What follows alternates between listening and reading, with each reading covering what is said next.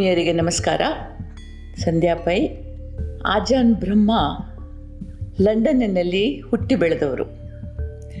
ತಮ್ಮ ಹದಿನಾರನೇ ವರ್ಷದಲ್ಲಿ ಬುದ್ಧ ಬೋಧಿಸಿದ ಬಿಡುಗಡೆಯ ಹಾದಿಯನ್ನು ಒಪ್ಪಿಕೊಂಡು ಭಿಕ್ಷುವಾದರು. ವಿದ್ಯಾಭ್ಯಾಸ ಮುಂದುವರಿಸುತ್ತಲೇ ಬೌದ್ಧ ಭಿಕ್ಷುತ್ವವನ್ನು ಪಾಲಿಸಿದರು. ಮೂವತ್ತು ವರ್ಷಗಳ ಕಾಲ ಅವರ ಬದುಕಿನಲ್ಲಿ ಅನೇಕ ವಿಶೇಷ ಘಟನೆಗಳು ನಡೆದವು. ಸಾಮಾನ್ಯನಿಗೆ ಬಹುಶಃ ಸಾಮಾನ್ಯವಾಗಿಯೇ ಕಾಣಬಹುದಾದ ಕೆಲವು ಅಸಾಮಾನ್ಯ ಘಟನೆಗಳನ್ನು ಕಥಾರೂಪದಲ್ಲಿ ಜಗತ್ತಿಗೆ ನೀಡಿದರು. Opening the door to your heart ಅನ್ನೋ ಪುಸ್ತಕದಿಂದ ಈ ಕಥೆಯನ್ನು ಆರಿಸಿಕೊಂಡಿದ್ದೇನೆ. ನನಗೆ ಬಹಳ ಪ್ರಿಯವಾದ ಕಥೆ ಇದು. ಬದುಕಿನಲ್ಲಿ ಬಹುಶಃ ನಾವೆಲ್ಲರೂ ಅಳವಡಿಸಿಕೊಳ್ಳಬಹುದಾದಂಥ ಕತೆ ಅದನ್ನು ನಿಮ್ಮೊಂದಿಗೆ ಹಂಚಿಕೊಳ್ಳಲು ಬಯಸ್ತಾ ಇದ್ದೇನೆ. ಸಾವಿರದ ಒಂಬೈನೂರ ಎಂಬತ್ತ್ಮೂರರಲ್ಲಿ ಆಜಾನ್ ಬ್ರಹ್ಮರನ್ನು ಪರ್ತ್ ಶಹರಕ್ಕೆ, ಆಸ್ಟ್ರೇಲಿಯಾದಲ್ಲಿ ಪರ್ತ್ ಅಂತ ಹೇಳಿ ಒಂದು ನಗರ ಇದೆ. ಅಲ್ಲಿಗೆ ಕಳಿಸಲಾಯಿತು. ಯಾಕೆಂತಂದರೆ ಅಲ್ಲಿ ಒಂದು ಚೈತ್ಯಾಲಯವನ್ನು ಬೌದ್ಧ ಭಿಕ್ಷುಗಳು ವಾಸ ಮಾಡುವ ಸ್ಥಳಕ್ಕೆ ಚೈತ್ಯಾಲಯ ಅಂತ ಕರೀತಾರೆ. ಆ ಚೈತ್ಯಾಲಯವನ್ನು ನಿರ್ಮಿಸಲಿಕ್ಕೆ ಅವರನ್ನು ಕಳಿಸ್ಲಾಯಿತು. ಭೂಮಿ ಖರೀದಿಸಿದ ನಂತರ ಕಟ್ಟಡ ಕಟ್ಟಲಿಕ್ಕೆ ಅವರಲ್ಲಿ ಹಣ ಉಳಿಲಿಲ್ಲ. ಮಂದಿ ಬೇಡ ಅಂತ ಎಸೆದ ಸಾಮಾನುಗಳು ಹಾಗೂ ದಾನ ಇವುಗಳಿಂದ ಎಲ್ಲ ಭಿಕ್ಷುಗಳೇ ಸೇರಿಕೊಂಡು ಕಟ್ಟಡವನ್ನು ಕಟ್ಟುವುದು ಅಂತ ಹೇಳಿ ನಿರ್ಧರಿಸಲಾಯಿತು. ಹೀಗೆ ಒಂದು ಕೊಠಡಿಯ ಕಟ್ಟುವಿಕೆಯ ಕರ್ತವ್ಯ ಅಜಾನ್ ಬ್ರಹ್ಮರಿಗೆ ಬಂತು. ಆವಾಗ ಅವರು ಅದೇ ಶಾಲೆ ನಡೆಯುವ ಒಂದು ಶಾಲೆಯಲ್ಲಿ ಶಿಕ್ಷಕರಾಗಿದ್ದರು. ಈ ಶ್ರಮದಾಯಕ ಕೆಲಸ ಅವರಿಗೆ ಗೊತ್ತಿಲ್ಲದ್ದು. ಆದರೂ ಕೂಡ ಅದರ ಬಗ್ಗೆ ಸ್ವಲ್ಪ ತಿಳ್ಕೊಂಡ್ರು, ಅಭ್ಯಸಿಸಿದರು ಮತ್ತು ಏಕಾಗ್ರತೆಯಿಂದ ಗಮನವಿಟ್ಟು ಕೆಲಸ ಮಾಡಲಿಕ್ಕೆ ಶುರು ಮಾಡಿದರು.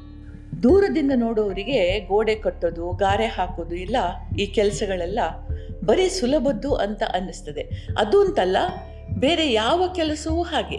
ಬೇರೆಯವರು ಚಾಕ್ಯ ಚಾಕ್ಯತೆಯಿಂದ ಮಾಡುವ ಕೆಲಸ ನೋಡಿದಾಗ, ಓ, ಇದೇನು ಮಹಾ ಕಷ್ಟ? ಅಂತ ಅನ್ನಿಸ್ತದೆ. ಒಂದು ಅಡಿಗೆನೂ ಹಾಗೆ. ಪುಟ್ಟ ಕೆಲಸ ಅಂತ ಅನ್ನಿಸ್ತದೆ, ಆದರೆ ಅದರ ಹಿಂದಿರುವ ಶ್ರಮ ಅದರ ನಂತರದ ಶ್ರಮವನ್ನು ಗಮನಿಸಿದಾಗ, ಓ, ಯಾವುದೇ ಕೆಲಸ ಸುಲಭ ಅಲ್ಲ ಅಂತ ಅನಿಸ್ತದೆ. ಆದರೆ ಸ್ವತಃ ನಾವೇ ಮಾಡಲಿಕ್ಕೆ ಹೊರಟಾಗ ಅದರ ನಿಜವಾದ ಸಂಕೀರ್ಣತೆಗಳು ಮತ್ತು ಕಷ್ಟ ನಮ್ಮ ಗಮನಕ್ಕೆ ಬರ್ತದೆ. ಸರಿ, ಅಜಾನ್ ಬ್ರಹ್ಮ ಕೆಲಸ ಶುರು ಮಾಡಿದರು. ಒಂದಿಷ್ಟು ಗಾರೆ ಕಲಿಸಿದ್ರು. ಮೆತ್ತಗೆ ಗಾರೆ ಹಾಕಿ ಅದರ ಮೇಲೆ ಇಟ್ಟಿಗೆ ಇಟ್ಟು ಇನ್ನೊಂದು ಚೂರು ಗಾರೆ ಹಾಕಿ ಅದರ ಮೇಲೆ ಇನ್ನೊಂದು ಇಟ್ಟಿಗೆ ಇಡ್ತಾ ಇರೋ ಹಾಗೆ ಕೆಳಗಿನ ಇಟ್ಟಿಗೆ ಮೆಲ್ಲ ಆಚೆ ಈಚೆ ಸರಿತಾ ಇತ್ತು, ಓರೆ ಪೀರೆ ಆಗ್ತಾ ಇತ್ತು. ಕಡೆಗೆ ಒಂಥರ ಅಭ್ಯಾಸ ಆಯಿತು. ಒಂದು ಕಡೆಯ ಗೋಡೆ ತಯಾರಾಯಿತು. ಅಲ್ಲಿ ಒಂಚೂರು ಪ್ರಮಾದ ಆಗಿತ್ತು. ಏನು ಅಂತಂದರೆ, ಆ ಸಾಲಾಗಿಟ್ಟ ಬಹುತೇಕ ನೂರು ಇಟ್ಟಿಗೆಗಳಿರಬಹುದು. ಅದರಲ್ಲಿ ನಾಲ್ಕು ಇಟ್ಟಿಗೆಗಳು ಓರೆಯಾಗಿ ಹೊರಗೆ ಬಂದಿದ್ವು. ಬ್ರಹ್ಮರಿಗೆ ಸ್ವಲ್ಪ ಇರಿಸು ಮುರುಸಾಯಿತು. ಓರೆಯಾಗಿದ್ದ ಇಟ್ಟಿಗೆಗಳನ್ನು ತೆಗೆದು, ಮತ್ತೆ ಹೊಸ ಇಟ್ಟಿಗೆ ಇಡೋಣ ಅಂತಂದರೆ ಈಗಾಗಲೇ ಕಟ್ಟಿದ ಇಟ್ಟಿಗೆಗಳು ಗಟ್ಟಿಯಾಗಿ ಹೋಗಿದ್ವು. ಅದನ್ನು ತೆಗೆಯೋದು ಅಂತಂದರೆ ಅದರ ಮೇಲಿನ ಇಟ್ಟಿಗೆಗಳನ್ನು ತೆಗಿಬೇಕು. ಈಗಾಗಲೇ ಅವರಿಗೆ ಸಾಮಾನುಗಳ ಕೊರತೆ ಇತ್ತು. ಅಷ್ಟು ಇಟ್ಟಿಗೆಗಳನ್ನು ಪುನಃ ಸಂಗ್ರಹಿಸೋದು ಕಷ್ಟ ಇತ್ತು. ಮತ್ತು ಸಿಮೆಂಟನ್ನು ಒಟ್ಟು ಮಾಡೋದು ಕಷ್ಟ ಆಗಿತ್ತು.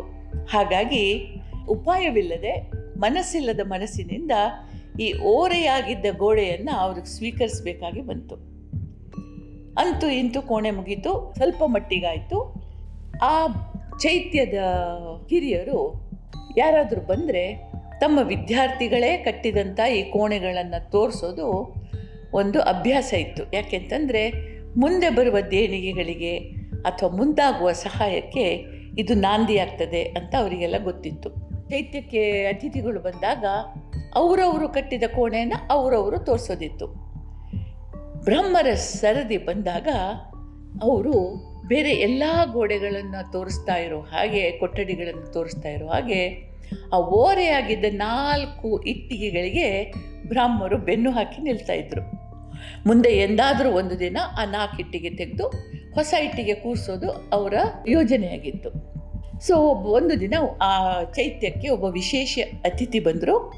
ಚೈತ್ಯದ ಹಿರಿಯರು ಚೈತ್ಯವನ್ನು ತೋರಿಸ್ತಾ ತೋರಿಸ್ತಾ ಈ ಬ್ರಹ್ಮರ ಕುಟೀರದ ಹತ್ರ ಬಂದರು.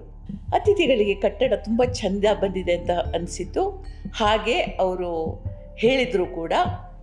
ಆವಾಗ ಬ್ರಾಹ್ಮರು ವಿನೀತರಾಗಿ ಹಿರಿಯರು ಕ್ಷಮಿಸಬೇಕು. ನನಗೆ ಅನುಭವ ಇರಲಿಲ್ಲ. ಆ ತಪ್ಪಿನಿಂದ ಈ ಗೋಡೆಯ ನಾಲ್ಕು ಇಟ್ಟಿಗೆಗಳು ವಕ್ರವಾಗಿದೆ ಅಂತ ಅಂದರು. ಹಿರಿಯವರು ಒಂದ್ಸಲ ಅವರನ್ನು ನೋಡಿದರು. ಸಹಜವಾಗಿ ಹೇಳಿದರು, ಇರಬಹುದಪ್ಪ, ಆದರೆ ಉಳಿದ ತೊಂಬತ್ತಾರು ಇಟ್ಟಿಗೆಗಳು ಕ್ರಮಬದ್ಧವಾಗಿ, ಚೆಂದಾಗಿ ಕಟ್ಟಿದೆಯಲ್ಲ. ಈ ನಾಲ್ಕು ಇಟ್ಟಿಗೆಗಳು ನನ್ನ ಗಮನಕ್ಕೆ ಬರಲೇ ಇಲ್ಲ. ನಾನು ತೊಂಬತ್ತಾರು ಇಟ್ಟಿಗೆಗಳ ಅಂದಚಂದ ನೋಡೋದ್ರಲ್ಲಿ ಮಗ್ನನಾಗಿದ್ದೆ. ನೀವು ಹೇಳಿದ ನಂತರ ಈ ನಾಲ್ಕು ಓರೆಯಾಗಿದೆ ಅಂತ ಕಂಡಿತು. ಆದರೆ ಈ ಓರೆ ಉಳಿದ ತೊಂಬತ್ತಾರು ಇಟ್ಟಿಗೆಗಳ ಪರಿಪೂರ್ಣತೆಯನ್ನು ಎದ್ದು ತೋರಿಸ್ತದೆ. ಇದನ್ನು ಬದುಕಿಗೆ ಅನ್ವಯಿಸಿ ನೋಡಿದಾಗ ನಮ್ಮಲ್ಲಿ ಒಳ್ಳೆಯ ಗುಣಗಳು ಹೆಚ್ಚು, ತೊಂಬತ್ತಾರು. ನಾಲ್ಕು ಅಲ್ಲಿ ಇಲ್ಲಿ ವಕ್ರ ಆಗಿರಬಹುದು ಆದರೆ ಆ ವಕ್ರತೆ ಮನುಷ್ಯನ ಪರಿಪೂರ್ಣತ್ವವನ್ನು ಎದ್ದು ತೋರಿಸ್ತದೆ ಅಂತಂದರು. ಬ್ರಾಹ್ಮರು ಈ ದಿಕ್ಕಿನಲ್ಲಿ ಯೋಚನೆ ಮಾಡೇ ಇರಲಿಲ್ಲ. ಹೌದಲ್ಲ? ಅಂತ ಹೇಳಿ ಯೋಚನೆ ಮಾಡಲಿಕ್ಕೆ ಶುರು ಮಾಡಿದರು. ಎಂಥ ದೊಡ್ಡ ತತ್ವ ಅಡಗಿದೆ ಇದರಲ್ಲಿ. ಒಂದು ವಕ್ರ ಇಟ್ಟಿಗೆಯ ಇರುವಿಕೆಯಿಂದ ನಾವು ತೊಂಬತ್ತಾರು ಇಟ್ಟಿಗೆಗಳನ್ನು ಮರಿತೀವಿ. ನಮ್ಮಲ್ಲಿರುವ ಪೂರ್ಣತ್ವವನ್ನು ಮರಿತೇವೆ. ನಮ್ಮ ಸುತ್ತಮುತ್ತ ಹರಡಿರುವ ಈ ವಿಶ್ವದ ವಿಶಾಲತೆಯಲ್ಲಿ, ವ್ಯಾಪಕತೆಯಲ್ಲಿ ಇರುವ ಸಣ್ಣ ಪುಟ್ಟ ಕುಂದುಗಳು ಅಂತ ನಮಗನ್ಸೋದು. ಯಾಕೆಂದರೆ ನಮ್ಮ ಇಚ್ಛೆಯಂತೆ ಯಾವುದೋ ಒಂದು ನಡೆದೇ ಇದ್ದಾಗ ಅದು ನಮಗೆ ನಮ್ಮ ಅಥವಾ ನಮ್ಮ ಪರಿಸರದ ವಕ್ರತೆ ಅಂತ ಅನ್ನಿಸ್ತದೆ. ಒಂದು ಹುಲ್ಲು ಹಾಸಿನ ಮೇಲೆ ಬಹಳಷ್ಟು ಹೂಗಳು ಉದುರಿರ್ತವೆ. ಎಲ್ಲೋ ಒಂದು ಕಡೆ ಅಲ್ಪ ಸ್ವಲ್ಪ ಒಣಗಿದ ಎಲೆಗಳು ಉದುರಿರ್ತವೆ. ಹೂಗಳು ಚಂದ ಕಾಣುತ್ತೆ, ಎಲೆಗಳು ಚಂದ ಕಾಣೋದಿಲ್ಲ ನಾವು ಅದನ್ನು ಹೆಕ್ಕಿ ಹೊರಗೆ ಎಸಿಲಿಕ್ಕೆ ಪ್ರಯತ್ನ ಪಡ್ತೇವೆ. ಆದರೆ ಆ ಹಸುರಿನ ಹುಲ್ಲ ಮೇಲೆ ಬಿದ್ದ ಹೂವಿನ ಜೊತೆಗೆ ಕಂದು ಬಣ್ಣದ ಒಣಗಿದ ಎಲೆಗಳು ಸೇರಿಕೊಂಡಾಗ ಆ ಸೌಂದರ್ಯಕ್ಕೊಂದು ಹೊಸ ಆಯಾಮ ಬರ್ತದೆ. ಈ ಸೌಂದರ್ಯವನ್ನು ಹೆಚ್ಚಿಸಲಿಕ್ಕೆ ಹೂಗಳ ಹಾಗೆ, ಹಸಿರು ಹುಲ್ಲಿನ ಹಾಗೆ ಆ ಕಂದು ಬಣ್ಣದ ಇಟ್ಟಿಗೆಗಳೂ ಕೂಡ ಮುಖ್ಯ ಅಂತ ನಮಗನ್ಸೋದಿಲ್ಲ. ಬದುಕಿನಲ್ಲಿ ಎಳೆಯರು ಓಡಾಡ್ಕೊಂಡಿರ್ತಾರೆ, ಯೌವನಸ್ಥರು ಅವರ ಯೌವನವನ್ನು ಅನುಭವಿಸ್ತಾ ಇದ್ದಾರೆ. ವೃದ್ಧಾಪ್ಯದಿಂದ ನಲುಗಿದ ದೇಹ ಜೀವಗಳು ಅನಗತ್ಯ ಅಂತ ಅನ್ನಿಸ್ತದೆ. ಎಷ್ಟೋ ಮನೆಗಳಲ್ಲಿ ಅವರಿಗೆ ಗೌರವ ಇರೋದಿಲ್ಲ ಸರಿಯಾಗಿ ಹೊಟ್ಟೆಗೂ ಹಾಕುವುದಿಲ್ಲ, ಅವರನ್ನು ತಿರಸ್ಕಾರದಿಂದ ಒಂದು ಹೊರೆ ಅಂತೇಳಿ ಕಾಣ್ತೇವೆ. ಆದರೆ ಬದುಕಿಗೆ ಆ ಒಣಗಿದ ಜೀವಗಳ, ಒಣಗಿದ ದೇಹ ಮಾತ್ರ, ಆದರೆ ಮಾಗಿದ ಮನಸ್ಸು ಆ ಒಣಗಿದ ದೇಹದೊಳಗಿರ್ತದೆ ಅದು ಅತ್ಯಗತ್ಯ.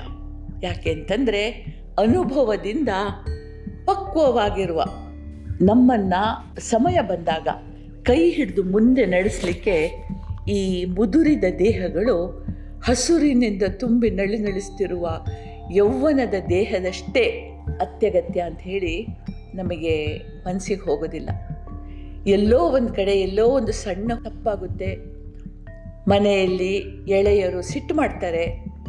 ಅವರ ಜೀವನದ ಒತ್ತಡಗಳಿಂದ ಇದು ಸಿಟ್ಟಿನ ರೂಪದಲ್ಲಿ ಹೊರಗೆ ಬಂದಿದೆ ಅಂತ ತಿಳಿಯದೆ ಹಿರಿಯರು ಕೂಡ ನೋಯ್ತಾರೆ ಸಿಟ್ಟು ಮಾಡ್ತಾರೆ. ಆದರೆ ಸ್ವಲ್ಪ ತಾಳ್ಮೆ ತೆಗೆದುಕೊಂಡು ಇವರ ಸಿಟ್ಟಿನ ಮೂಲವನ್ನು, ವಕ್ರತೆಯನ್ನು ಅರ್ಥ ಮಾಡಿಕೊಂಡ್ರೆ, ಅವರನ್ನು ಕ್ಷಮಿಸಿದರೆ, ಅವರನ್ನು ಅದೇ ಹಿಂದಿನ ಪ್ರೇಮದಿಂದ ಕಂಡ್ರೆ, ಕಾರುಣ್ಯದಿಂದ ಕಂಡ್ರೆ ಆವಾಗ ಬದುಕು ಸುಂದರ ಆಗ್ತದೆ. ಹೀಗೆ ಅಜಾನ್ ಬ್ರಹ್ಮರ್ ಹೇಳ್ತಾರೆ ಇಷ್ಟು ಕಾಲ ನಾನು ಕುರುಡಾಗಿದ್ದೆ, ನೇರವಾಗಿದ್ದ ತೊಂಬತ್ತಾರು ಇಟ್ಟಿಗೆಗಳು ನನ್ನ ಅಜ್ಞಾನದ ಕಣ್ಣಿಗೆ ಕಾಣ್ತಾನೇ ಇರಲಿಲ್ಲ. ಗೋಡೆಯನ್ನು ಒಡೆಯುವ ಯೋಚನೆಯನ್ನೂ ಮಾಡಿದೆ. ಮುಂದೆ ಒಂದು ಸ್ವಲ್ಪ ಹಣ ಸಿಕ್ಕಿದಾಗ ಆ ನಾಲ್ಕು ಇಟ್ಟಿಗೆಗಳನ್ನು ಸರಿಯಾಗಿ ಜೋಡಿಸುವ ಕನಸನ್ನೂ ಕಂಡಿದ್ದೆ. ಆ ಹಿರಿಯ ಅತಿಥಿಗಳು ಹೇಳಿದ ಮಾತಿನಿಂದ ನನ್ನನ್ನು ಕವಿದಿದ್ದ ಮಂಜಿನ ತೆರೆ ಸರಿಯಿತು. ತೊಂಬತ್ತಾರು ಮತ್ತು ನಾಲ್ಕು ಇಟ್ಟಿಗೆಗಳನ್ನು ಹೊಸ ದೃಷ್ಟಿಯಿಂದ ನೋಡೋಕ್ಕೆ ಕಲಿತೆ. ಹಾಗೆ ಬದುಕನ್ನು ಕಾಣುವ ದೃಷ್ಟಿಕೋನವೇ ಬೇರೆಯಾಯಿತು ಪ್ರತಿ ಒಂದು ಬದುಕಿನ ಹಾಗೂ ಸಮಾಜದ ಅನಿವಾರ್ಯ, ಅವಿಭಾಜ್ಯ ಅಂಗ ಅಂತ ತಿಳ್ಕೊಂಡೆ. ಬೆಳಕಿದ್ದ ಕಡೆ ಕತ್ತಲಿದೆ ಬಿಳಿ ಇದ್ದ ಕಡೆ ಕಪ್ಪಿದೆ. ಹಗಲು, ರಾತ್ರಿಗಳು ಚಿಕ್ಕದು, ದೊಡ್ಡದು, ಒಳಿತು, ಕೆಡಕು ಹೀಗೆಲ್ಲ ಪಟ್ಟಿ ಮಾಡಿದರೆ ಇವೆಲ್ಲ ವಿರುದ್ಧವೇ. ಆದರೆ ಬದುಕಿಗೆ ಪೂರಕವೇ. ಒಂದಿಲ್ದಿದ್ರೆ ಮತ್ತೊಂದರ ಅಸ್ತಿತ್ವವೇ ಕುಂಠಿತ. ಯಾವುದು ಹಿರಿದಲ್ಲ, ಯಾವುದು ಕಿರಿದಲ್ಲ. ಸಮಚಿತ್ತದಿಂದ, ಸಾಕ್ಷಿ ಭಾವದಿಂದ ಸಮಸ್ತ ಜಗತ್ತನ್ನು ವೀಕ್ಷಿಸುವುದು ಮುಕ್ತನ ಲಕ್ಷಣ ಎನ್ನುತ್ತದೆ ನಮ್ಮ ಪ್ರಾಚೀನರ ಜ್ಞಾನ ಅಂತ ಹೇಳ್ತಾರೆ. ಕೃಷ್ಣ ಇದನ್ನೇ ಗೀತೆಯಲ್ಲಿ ಹೇಳ್ತಾನೆ, ನಾಭಿನಂದತಿ ನದ್ವೇಷ್ಟಿ ತಸ್ಯ ಪ್ರಜ್ಞಾ ಪ್ರತಿಷ್ಠಿತ. ಅಂತ ಹೇಳ್ತಾರೆ. ಶಂಕರಾಚಾರ್ಯರು ಹೇಳ್ತಾರೆ, ಚಿದಾನಂದ ರೂಪ ಶಿವೋಹಂ ಶಿವೋಹಂ. ಎಲ್ಲವೂ ಕೂಡ ಶಿವಮಯ, ಎಲ್ಲವೂ ಅವನ ಚಿದಾನಂದ ರೂಪ. ಚಿದಾನಂದ ಅಂತ ಹೇಳಿದರೆ ಚಿತ್ತದಲ್ಲಿ ಸದಾ ಸರ್ವದಾ ಗಂಗೆಯ ಸಲಿಲ ಧಾರೆಯಂತೆ ಹರಿಯುವ ಆನಂದ. ಆನಂದ ಸಂತೋಷ ಅಲ್ಲ, ಸಂತೋಷ ಭೌತಿಕ ವಸ್ತುಗಳಿಂದ ಸಿಗುವಂಥದ್ದು ಆನಂದ. ಮನಸ್ಸು ಸಮತೋಲನದಲ್ಲಿದ್ದಾಗ ಎಲ್ಲವನ್ನು ಸಮದೃಷ್ಟಿಯಿಂದ ನೋಡೋದು ಆನಂದ, ಬ್ಲಿಸ್ ಅಂತ ಹೇಳ್ತೇವೆ ನಾವು, ಆನಂದ. ನಿಮಗೆಲ್ಲರಿಗೂ ನಮಸ್ಕಾರ. ಜೈ ಹಿಂದ್.